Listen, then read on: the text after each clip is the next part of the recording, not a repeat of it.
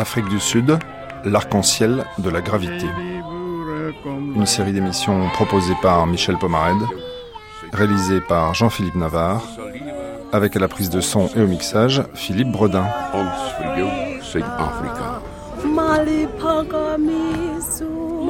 Bonjour, bonjour à tous. Deuxième volet de notre grande traversée, entièrement consacrée jusqu'à midi 30 à la communauté noire. Ou plutôt aux communautés noires qui représentent 75% des 47 millions d'habitants. Parmi les six différentes ethnies, les Zoulous et les Kossa sont les plus nombreux. Pour plus de précision, ne manquez pas à 10h le débat qui fera le point notamment sur la question linguistique dans la Nouvelle-Afrique du Sud.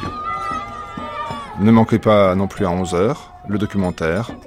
Il est consacré au souvenir de la génération du soulèvement de Soweto le 16 juin 1976. Trente ans plus tard, nous sommes revenus à Soweto.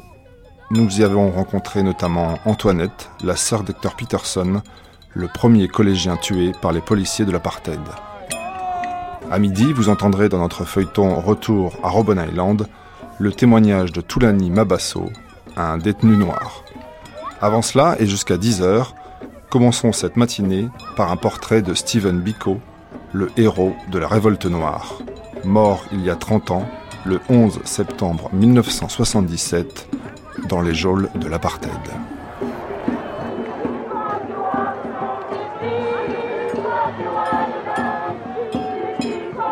Extrait du journal télévisé le lendemain, le 12 septembre 1977. L'ambassadeur des États-Unis d'Amérique en Afrique du Sud, M. William Bardner, et le vice-ambassadeur auprès des Nations Unies, M. Don McHenry, se sont rendus tôt ce matin au township de Ginsberg pour rendre hommage à Stephen Biko. La famille et les amis de Biko ont organisé des funérailles avec un sens aigu du cérémonial. Le cercueil a été transporté dans un corbillard de la maison de Stephen Biko dans le township jusqu'au stade de sport dans le centre de King Williamstown. La colère des Noirs suite à la mort de Biko est vibrante et très répandue.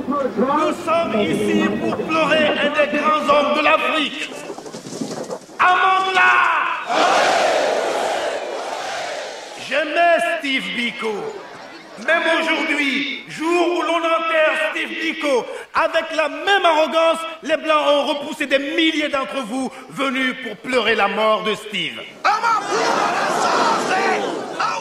Mais nous sommes là Extrait du film Cry Freedom, réalisé sur la vie de Stephen Biko en 1987. Et j'accueille à bras ouverts tous les Sud-Africains qui se joignent dans nous aujourd'hui et pleure l'homme qui a allumé en nous la foi dans cette nation que pourrait être notre Afrique. Dans la nation que sera l'Afrique du Sud, quand tous les hommes y seront considérés comme êtres humains égaux au sein de la famille de Dieu. Dans l'attente du grand jour, où notre isolement générateur d'hostilité deviendra une proximité qui permet l'amitié et même l'amour. Regroupons-nous tous dans cette chanson d'Afrique que Steve Biko chérissait tout autant que nous.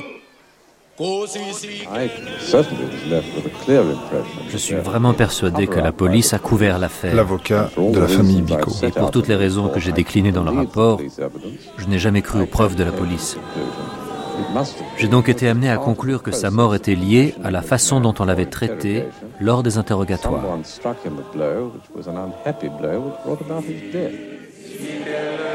Donald Woods, journaliste blanc devenu l'ami de Stephen Biko. Oui. Dieu bénisse l'Afrique, vive son beau nom. Exauce nos prières et bénis-nous.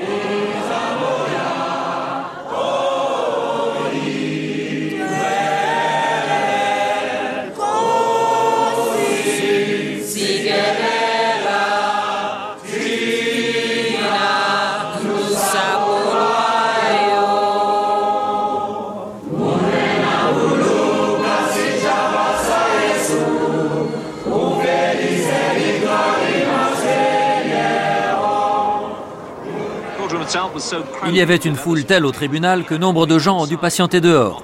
La décision de relax des policiers a été rendue en moins de deux minutes, ce qui n'a visiblement pas satisfait les attentes de la foule. 30 ans après la mort de son père Stephen Biko, son fils Constenati a créé une fondation qui porte le nom de son père. My father died Mon père est mort. Il a été assassiné par des policiers blancs en 1977. Il est mort à l'âge de 30 ans. Je suis déjà plus vieux que mon père et mon grand-père ne l'étaient quand ils sont morts. J'ai 36 ans. Je suis l'un des quatre enfants de la famille. J'ai deux frères et une sœur.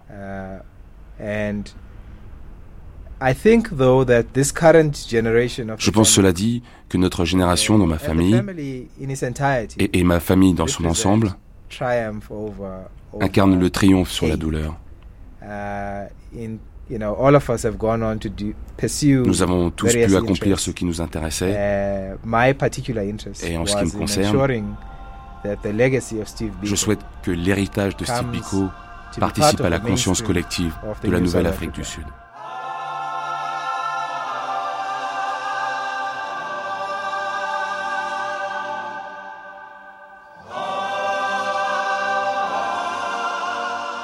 Alice, la mère de Stephen Biko.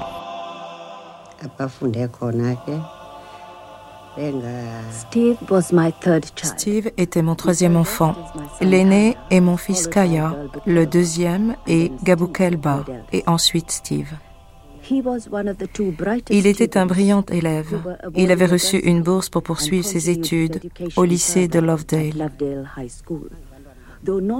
Mais pas aussi longtemps que les autres étudiants. Pour des raisons que j'ignorais, on l'a renvoyé à la maison. Le jour suivant, on a appris que la police avait procédé à des arrestations au lycée Lovedale et que le grand frère de Steve était l'une des victimes.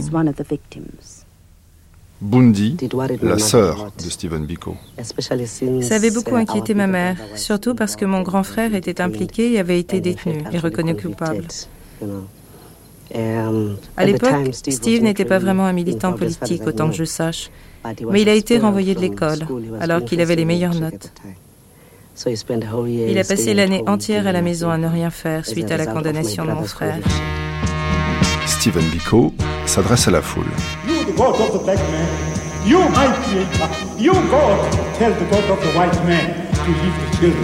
Toi le Dieu des Noirs, toi le Créateur, toi Dieu, Dis au Dieu de l'homme blanc de laisser les enfants de l'Afrique tranquilles. Témoignage de ses amis et camarades de lutte au sein des mouvements étudiants noirs. J'ai dit il y a quelque temps de cela, alors qu'on me posait des questions sur Steve, parce que les gens savent peu de choses sur lui. J'ai dit que dans ma jeunesse et pendant toute ma jeune expérience, je n'avais jamais rencontré quelqu'un avec autant de talent, autant de potentiel. La façon de penser qu'il a apporté au mouvement de conscience noire n'existait pas avant. Nous avons introduit une nouvelle façon de penser, une nouvelle stratégie de mobilisation, dont la paternité revient largement à Stephen Biko. C'était juste chouette d'être avec lui. Il avait un bon sens de l'humour.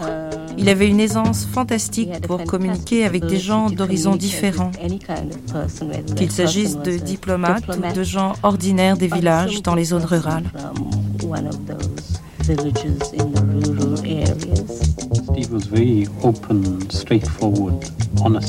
Steve était quelqu'un d'ouvert, de direct et d'honnête. Il était aussi très intelligent et s'exprimait bien. Toutes ces qualités faisaient de Steve plus qu'un homme. Il était devenu un leader. Profession de foi de Stephen Biko sur la création de l'Organisation des étudiants sud-africains. Les changements qui doivent venir se produiront seulement si un programme est élaboré par nous, les Noirs. Et pour que les Noirs soient capables de s'entendre sur l'élaboration d'un programme, ils doivent vaincre l'élément crucial qui fonctionne contre eux. Et cet élément est ce sentiment d'infériorité.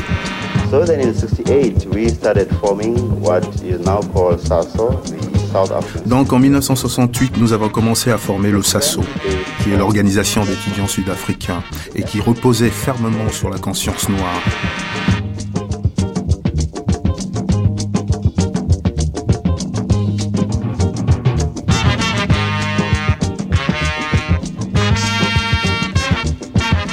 Flashback. En 1964, Nelson Mandela est accusé de trahison par le pouvoir blanc. Il risque la peine capitale. Finalement, ce sera une peine de prison à vie et 27 ans à Robben Island. Nelson Mandela, Nelson Mandela, le dirigeant et fondateur du mouvement de sabotage et l'un des principaux dirigeants pro-ANC, a été accusé avec d'autres de fomenter un sabotage pour renverser par la force le gouvernement sud-africain. Mandela a déclaré à la Cour J'ai à cœur l'idée d'une société démocratique qui donnerait des chances égales à tous. C'est une idée, a-t-il dit, pour laquelle je suis prêt à mourir.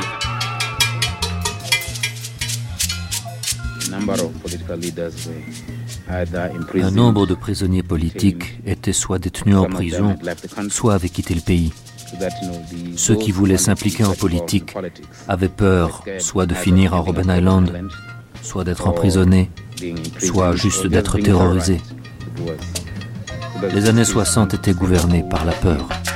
La peur ressentie par les camarades de lutte de Stephen Biko. Il y avait toujours des étudiants blancs qui nous parlaient de notre exploitation et qui nous disaient comment nous, on devait réagir. Et c'est à cette époque que nous nous sommes mis à penser à l'idée selon laquelle les étudiants noirs devaient prendre leur destin en main. Et c'est ainsi que nous avons commencé à mûrir l'idée de former cette organisation d'étudiants noirs. La conscience noire est une attitude, un esprit, un mode de vie, la possibilité de prendre les mesures qui détermineraient leur avenir.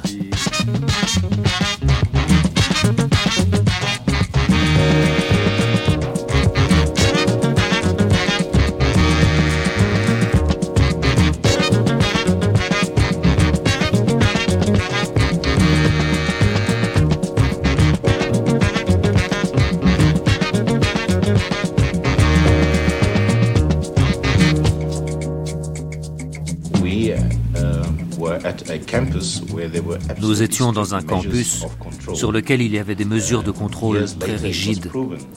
Des années plus tard, il a été prouvé que la police secrète avait infiltré l'administration de l'université. Et on ne pouvait mener au grand jour des activités politiques sur le campus.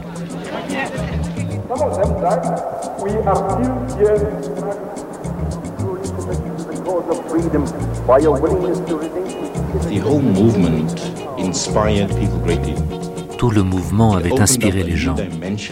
Il avait ouvert une nouvelle dimension dans l'idée que les gens se faisaient d'eux-mêmes, la façon dont ils concevaient leur rôle dans le monde. Donc en 1971, en un rien de temps, on pouvait organiser des manifestations dans tous ces campus. Celle qui allait devenir la femme de Stephen Biko se souvient de leur rencontre. J'ai rencontré Steve la première fois vers la fin de l'année 1969 ou au début de l'année 70. À l'époque, je suivais une formation d'infirmière et lui était étudiant à Vanthworth. Et je dirais qu'il était très impliqué politiquement à l'époque, en tant que président de l'organisation étudiante SASO. Je me souviens parfois, on se donnait rendez-vous pour qu'il vienne me chercher pour aller passer un week-end dans une maison. Et s'il venait au rendez-vous, il me disait souvent On annule, on va à la gare, j'ai une réunion à Johannesburg demain. Donc je connaissais bien ce côté-là de Steve. Mais bizarrement, j'acceptais tout ça.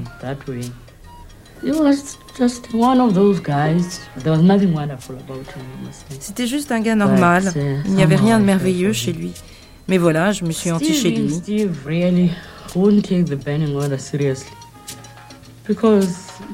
Steve est Steve. Il ne se prenait pas au sérieux, il faisait les choses comme tout le monde. S'il voulait faire la fête, il allait à une fête. On était libre, il aimait la vie et les restrictions et pressions ne le dissuadaient pas de continuer.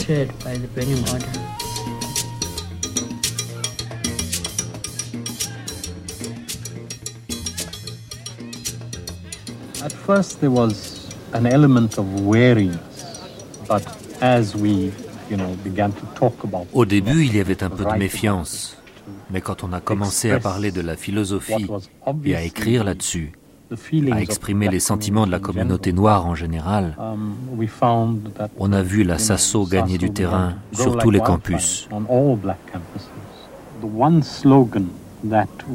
Le slogan que l'on a vraiment popularisé sur les campus était Tu es noir avant d'être étudiant. Et on a insisté là-dessus. On voulait s'assurer que les étudiants aient conscience d'appartenir à une communauté opprimée et exploitée. Leurs pères et mères travaillaient dans des usines ou en tant que domestiques, et par conséquent ils venaient de la communauté. On a donc fait appel aux étudiants durant leurs vacances pour aller aider à construire de nouvelles salles de classe ou à construire des cliniques. Si on avait des étudiants en médecine, on les envoyait pour monter des projets de santé et éduquer la communauté noire sur la médecine préventive, tous ces types de projets.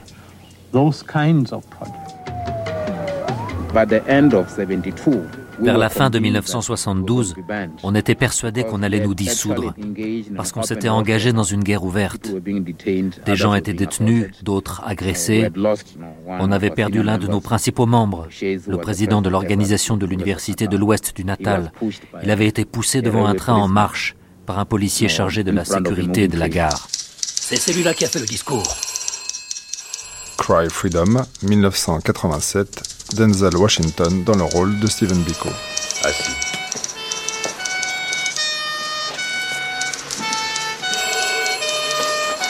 Je ne suis pas un adepte de la violence, Divette. Mais ne commettez pas l'erreur de me manquer de respect.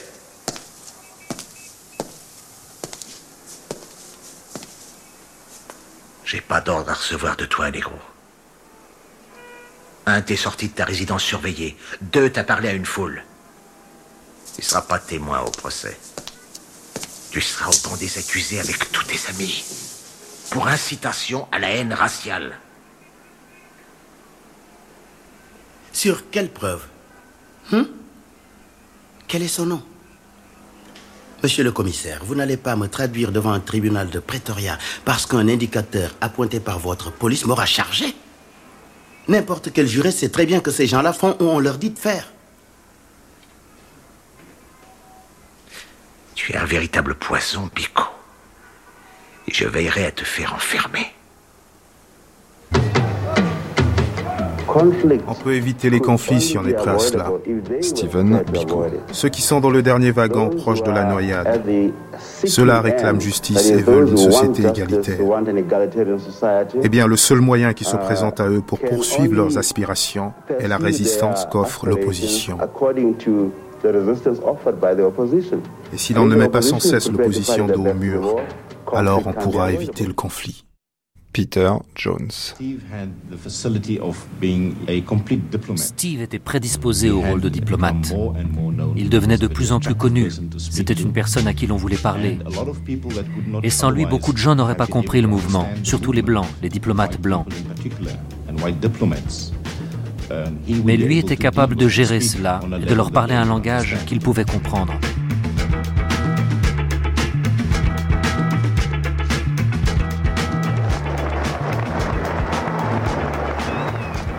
Gatch, dans les années 60 et vers le début des années 70, était un leader très populaire, dans le Natal surtout, mais en dehors du Natal aussi. On avait des doutes sur notre force politique et sur le soutien que l'on avait. Donc on ne voulait pas gâcher notre énergie. Lors des premières étapes, on ne pouvait pas s'en prendre à lui. Évidemment, on ne pouvait pas le dénoncer. Donc on a tout de suite choisi cette stratégie qui consistait à essayer de le discréditer. Déclaration de John Forster, Premier ministre sud-africain en 1977.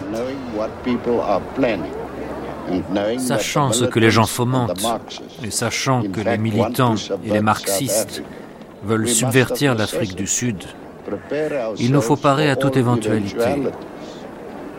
Et c'est exactement ce que nous avons fait. J'avais presque 7 ans. Et chaque parent d'enfant âgé d'au moins 6 ans et demi vous diront non seulement que leurs enfants ont des souvenirs, mais aussi des opinions. Constanati Biko, le fils de Stephen Biko. J'ai beaucoup de merveilleux souvenirs avec mon père, en tant que père. Uh, Et je me souviens de lui et en tant que leader aussi. même quand il lui était interdit de circuler. Et cette interdiction voulait dire qu'il devait respecter des restrictions. Il était assigné à résidence. Il ne pouvait pas se déplacer librement. Notre maison recevait des tas de visiteurs qui étaient membres du mouvement de la conscience noire. Le président sud-africain dans une déclaration télévisée à l'époque. Ce parti national a gouverné l'Afrique du Sud depuis 26 ans dans des circonstances très difficiles face à un monde hostile. Et je vous dis que plus que tout, le mérite du Parti national réside dans le fait qu'il est parvenu à maintenir la citadelle Afrique du Sud pendant 26 ans alors que notre citadelle faisait face à toutes ces difficultés. Témoignage sur les exactions policières par Bundy, la sœur de Stephen Biko. Il venait à la maison à 1h du matin parfois, et il frappait contre les carreaux et les portes en même temps. Je ne savais même plus où aller pour le rouvrir. Une descente de police dans le film Cry Freedom.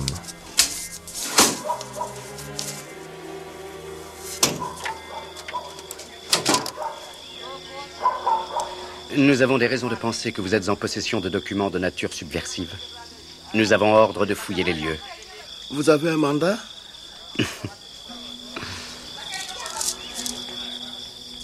D'accord. Eh bien, présentez-le à la fenêtre derrière, je le lirai.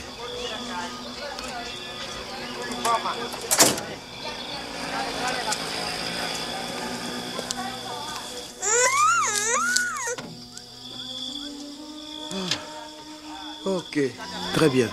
Tournez la page, s'il vous plaît. Vous pourriez lire un peu plus vite.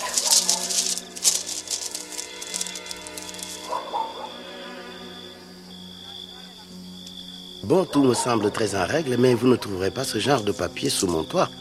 On va voir. D'accord. Dès que ma femme aura pu s'habiller, je vous laisserai entrer.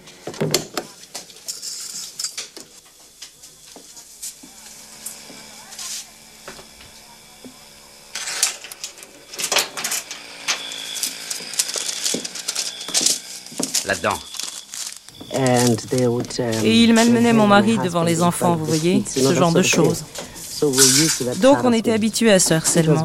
Je pense en fait que ce n'était pas si grave avec Steve, parce que dans un sens, il le respectait. Il ne le traitait pas de la même façon que les autres. Allez, on s'en va. Vous n'avez rien trouvé, je vous l'avais dit. On reviendra.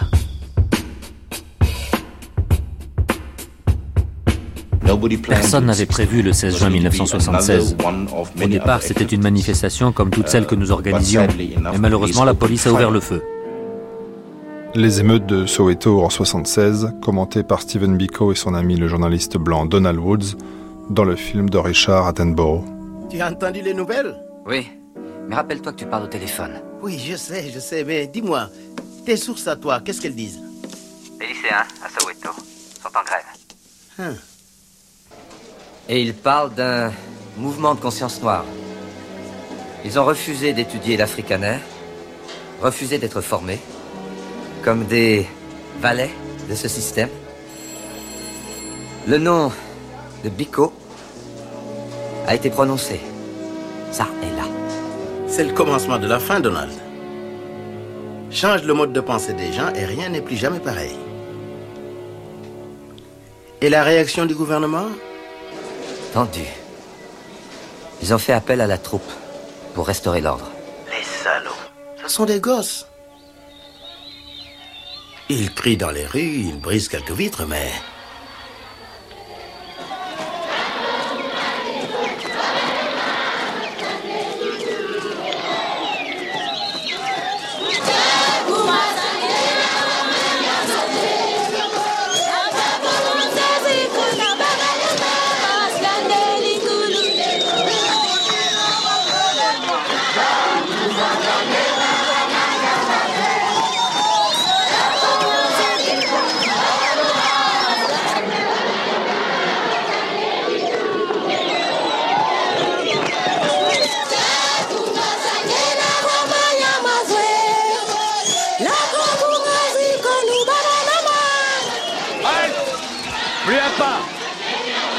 Ceci est une réunion illégale.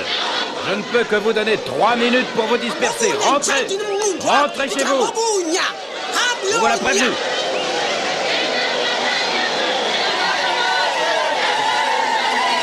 Sergent. Attention, parez à je vous ai prévenu.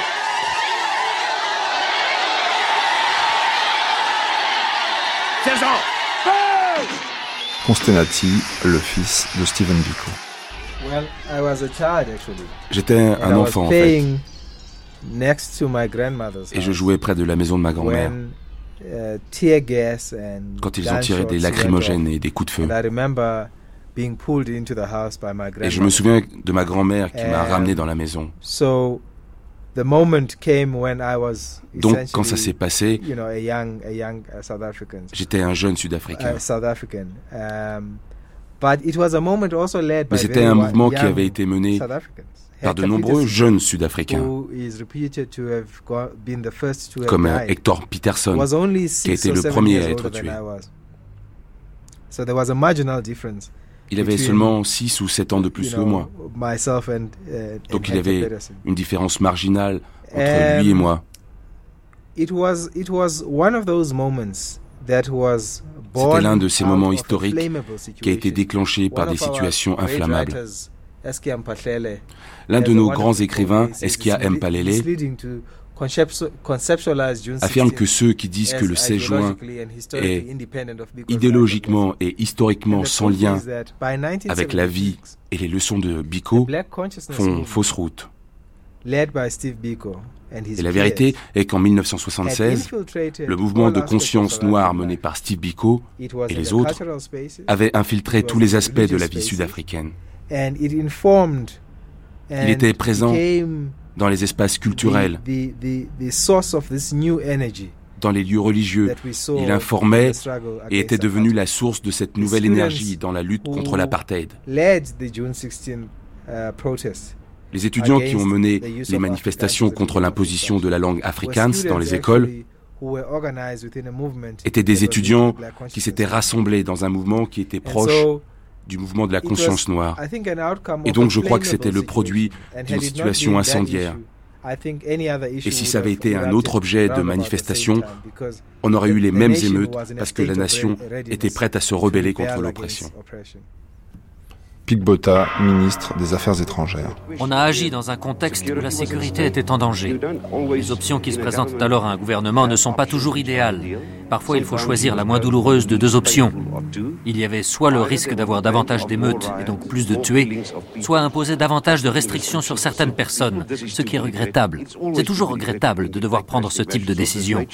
Mais quand vous n'avez pas le choix et qu'il est de votre devoir de gouverner le pays et de protéger la vie des gens et leurs propriétés, eh bien parfois il faut prendre ce genre de décision. On assiste à une rupture totale dans la société. Stephen Biko. Nous ne croyons pas aux soi-disant garanties pour les droits des minorités, parce que garantir les droits des minorités implique une parcellisation de la société sur des bases raciales. Nous pensons que dans notre pays, il ne devrait pas y avoir de minorités.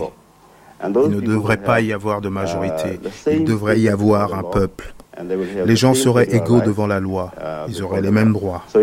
Donc, dans un sens, ce serait une société non raciale, totalement égalitaire. Réponse du Premier ministre de l'époque. Ce n'est certainement pas dans la politique de ce gouvernement d'accepter le principe du un homme, une voix. S'ils veulent des droits politiques à ce niveau, alors je peux leur donner l'opportunité de participer à la politique en devenant candidats dans leur propre bantoustan. Ils peuvent devenir ministres et par la suite ils peuvent devenir présidents.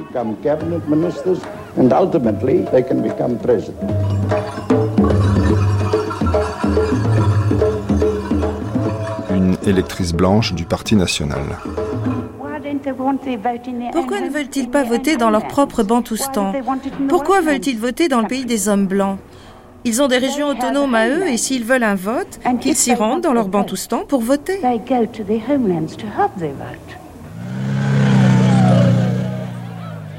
En 1976, pendant deux années, on avait organisé de façon très cachée, très secrète, une campagne contre l'indépendance du Transkei.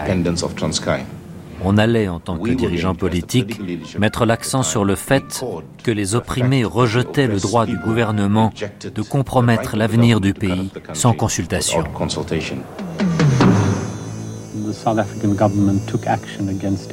Le gouvernement sud-africain s'en est pris à huit leaders étudiants, y compris Steve, moi-même, Boni Picciano, Alien On a tous été bannis et assignés à résidence.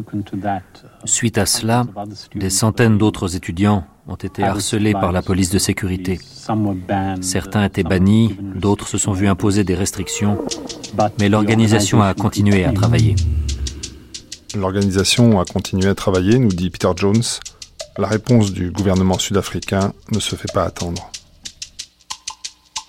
Le pouvoir sud-africain essaye d'internationaliser le problème de la région pour que le problème ne soit pas simplement un problème de libération nationale en Afrique du Sud.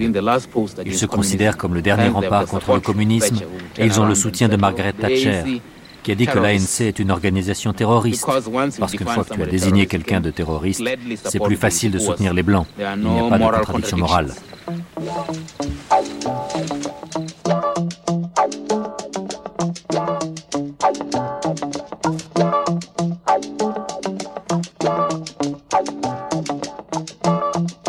Témoignage de la femme de Stephen Biko.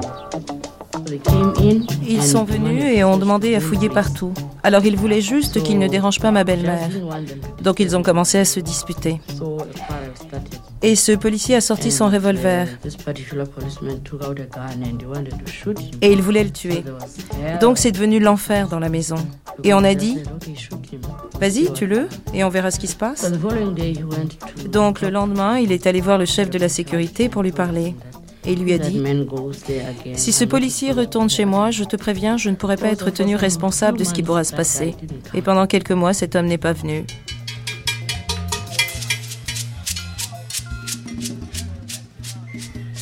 Peter Jones se souvient des conditions de l'arrestation de Stephen Biko.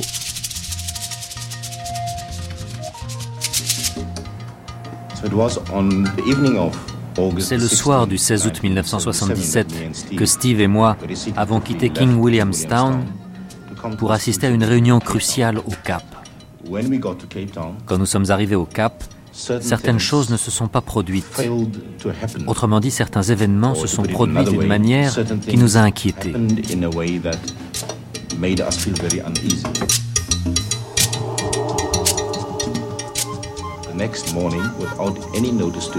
Le lendemain matin, sans avoir prévenu personne, on est revenu un jour en avance par rapport à ce qui était prévu.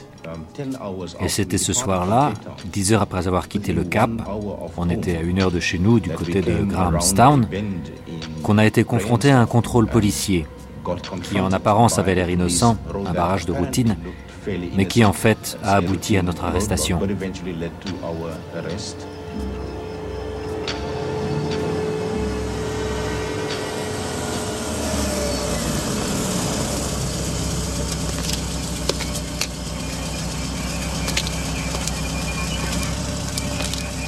Et les papiers. Arrestation de Stephen Biko dans le film Cry Freedom.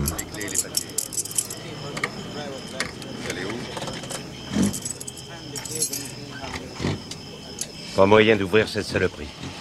Qu'est-ce qu'il y a là-dedans? Rien.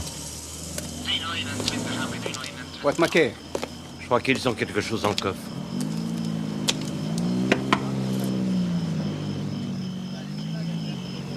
Dehors.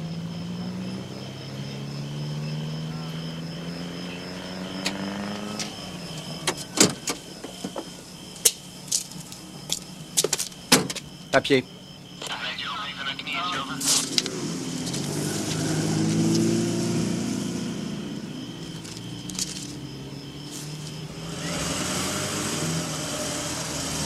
Comment tu t'appelles, Blanchette? Le laisser-passer. Dis-le Dis ton nom, compris?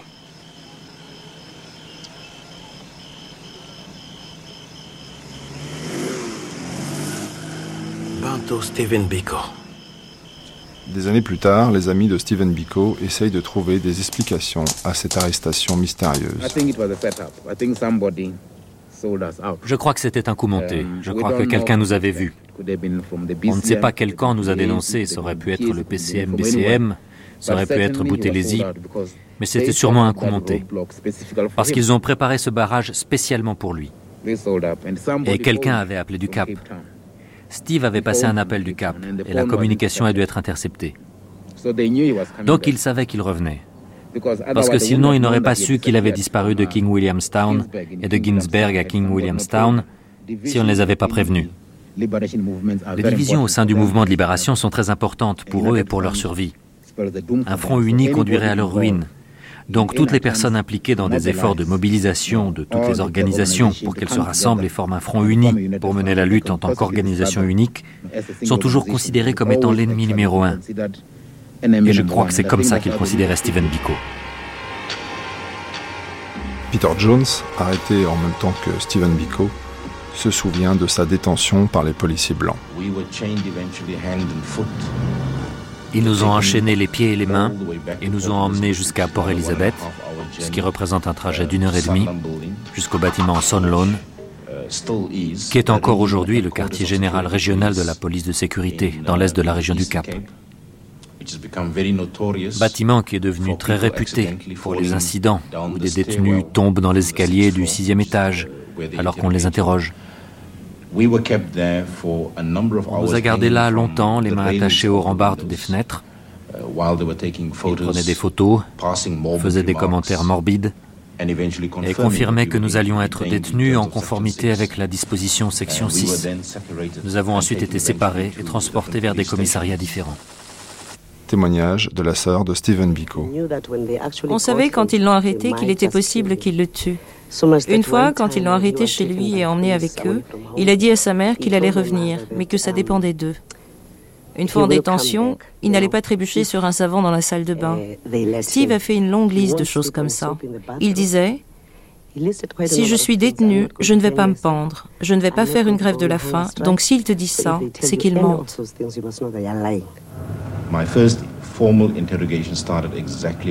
Mon premier interrogatoire formel a eu lieu exactement une semaine après mon arrestation. Et la première session a duré plus de 20 heures. Quand je suis revenu à ma cellule, il n'y avait pas un endroit de mon corps, à part mes genoux, les paumes de mes mains et mon front, qui ne soit couvert de bleu.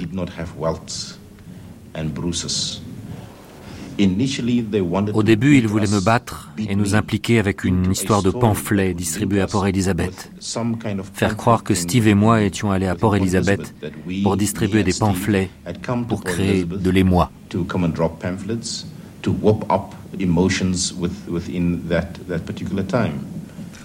Je crois.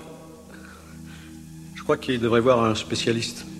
Il ne simulerait pas euh, Le réflexe plantaire d'extension indique une possibilité de lésion cérébrale. Il ne simulerait pas Un réflexe ne, se simule pas, sergent. Et la ponction lombaire que le docteur Hersch a faite révèle une quantité excessive de globules rouges dans le liquide céphalorachidien. Ce qui est le symptôme de Enfin, il est possible qu'il y ait un grave traumatisme cérébral. Dialogue entre un gardien et un médecin blanc dans le film Cry Freedom.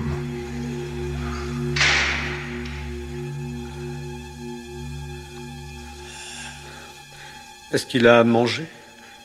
Il est allé aux toilettes? Pas aujourd'hui.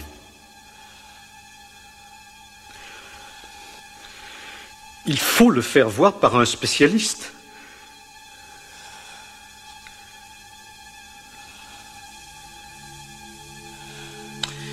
On va le transférer à l'hôpital de la police de Pretoria. Mais c'est à plus de 1100 kilomètres. Il risque de s'évader de l'hôpital ici. Je le veux dans un hôpital de la police. Makwap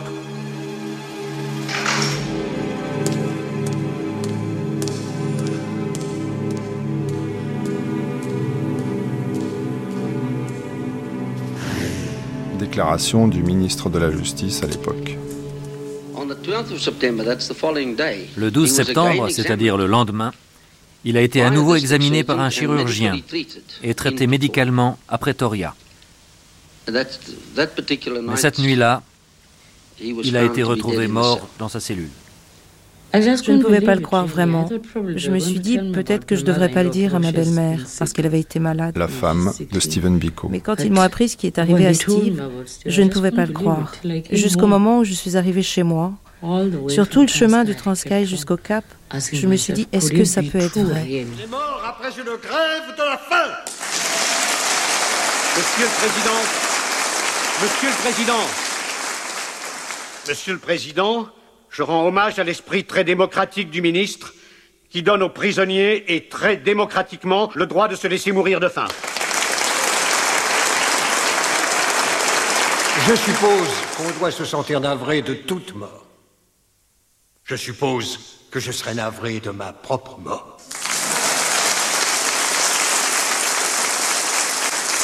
La première annonce officielle disait que Steve était mort de faim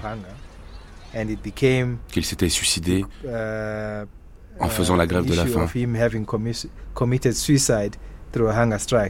L'expertise médico-légale prouvait qu'il était mort suite à une sévère hémorragie cérébrale, suite à des coups qu'il avait reçus. On l'avait frappé à mort. Uh, Donc il était évident qu'on ne pouvait pas s'attendre à ce que la police dise la vérité. Réaction des amis de Biko à l'annonce de sa mort. La première question était qui est Steve? Quel Steve? Je ne pouvais pas faire le lien entre Steve et le Steve que je connaissais.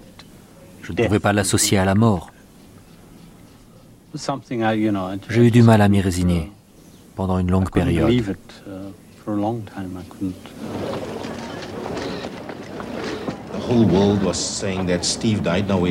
Le monde entier disait Steve est mort, mais alors où est Peter?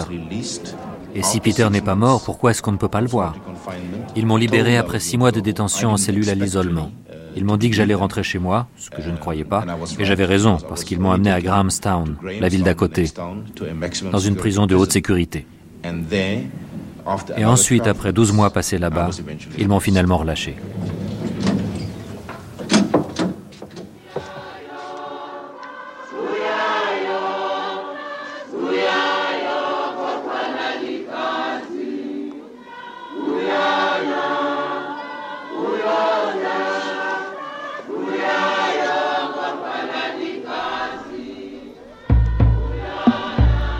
1980, la chanson de Peter Gabriel, intitulée Biko, fait le tour du monde. Un monde qui commence alors à se mobiliser contre le régime de l'apartheid.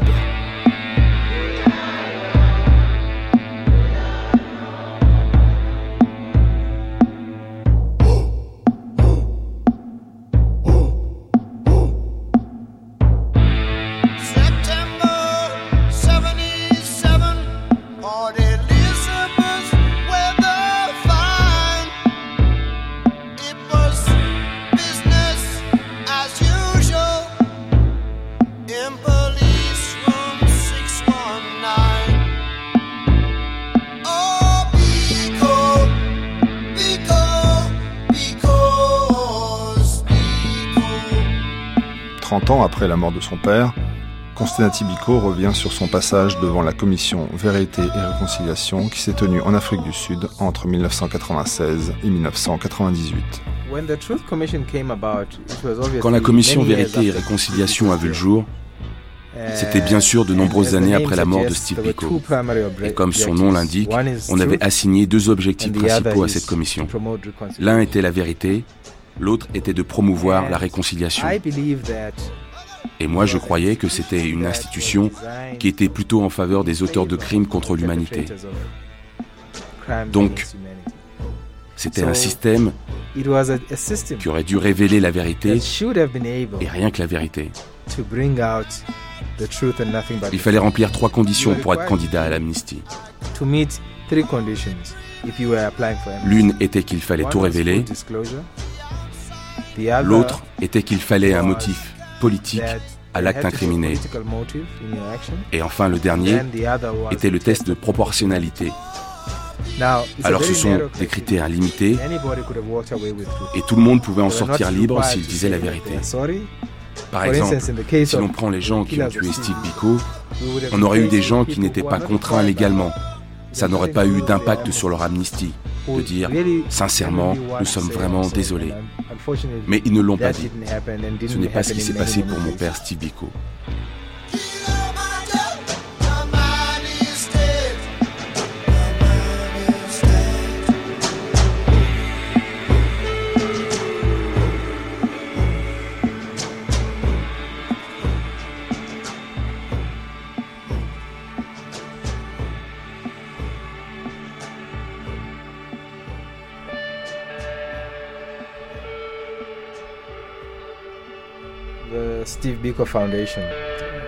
La fondation Steve Biko a travaillé toute l'année à élaborer un programme pour commémorer le 30e anniversaire du meurtre de Steve Biko. Et on a appelé ce programme Biko 30. Le premier 30, parce qu'il est mort à l'âge de 30 ans. Il a vécu 30 ans le deuxième parce que 30 ans plus tard, nous trouvons que l'héritage de Steve Biko, surtout chez les jeunes, uh, suscite beaucoup d'intérêt.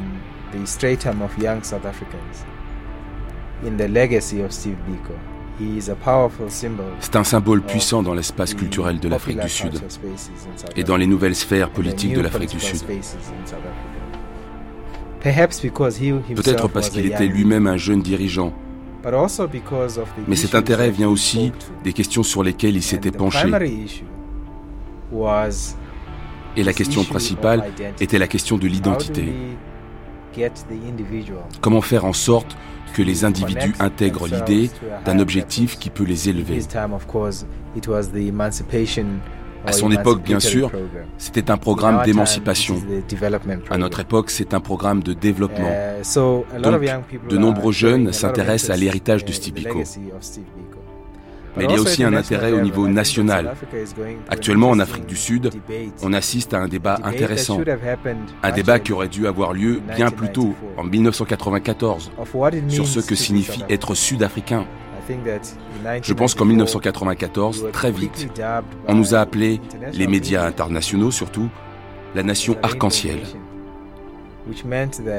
Ce qui signifie que l'on a survolé la question essentielle de ce qu'être sud-africain veut dire. Et à présent, ce défi et ces questions commencent à refaire surface. Je vais vous donner un exemple. Uh, Hier, on a été éliminé de la Coupe du monde de cricket. Et j'ai écouté les commentaires à la radio, dans ma voiture, aujourd'hui en allant au travail. Et une chose qui m'a surpris, c'était les commentaires qui faisaient le lien entre cette défaite et le fait que nous ayons des joueurs noirs dans l'équipe nationale. Donc, le sujet principal était que notre transformation n'était pas basée sur le mérite, et donc que l'équipe n'était pas la meilleure équipe. C'est pourquoi nous avons perdu la Coupe du Monde. Alors, dire cela, c'est nier que nous étions la meilleure équipe quand nous avons commencé la Coupe du Monde, avec cette formule de joueurs qui incluait des joueurs noirs. Donc je pense que les relations entre les races et le dialogue autour de la race commencent à émerger. Et dans ce dialogue, dans ce débat, je pense que les enseignements de Steve Biko sont très pertinents.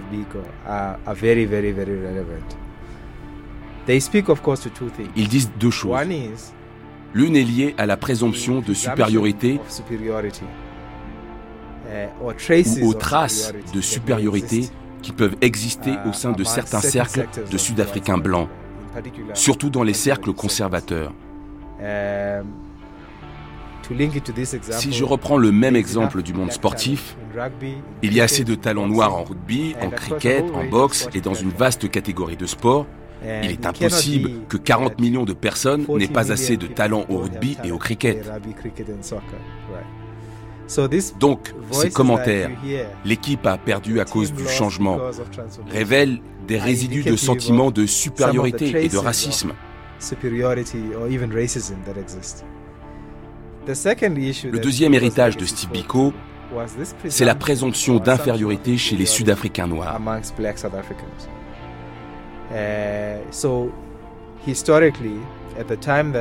Historiquement, à l'époque où ils ont lancé le mouvement de la conscience noire, l'objectif était d'essayer d'encourager les Noirs à participer à la définition de la lutte.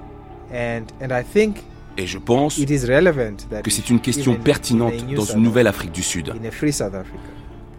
Dans une Afrique du Sud libre, la question est d'encourager les Noirs à s'approprier le processus qui consiste à les sortir de leur désarroi sur le plan économique. C'est-à-dire que ce n'est pas seulement avec l'intervention du gouvernement que l'on permettra aux gens de refaire leur retard du point de vue de leurs conditions économiques. C'est aussi parce que les gens vont prendre l'initiative de se sortir de la pauvreté et d'explorer de nouveaux espaces économiques, les nouvelles sphères politiques et culturelles. Je crois que les enseignements de Steve Biko sont très pertinents à un moment où l'on définit encore l'identité sud-africaine.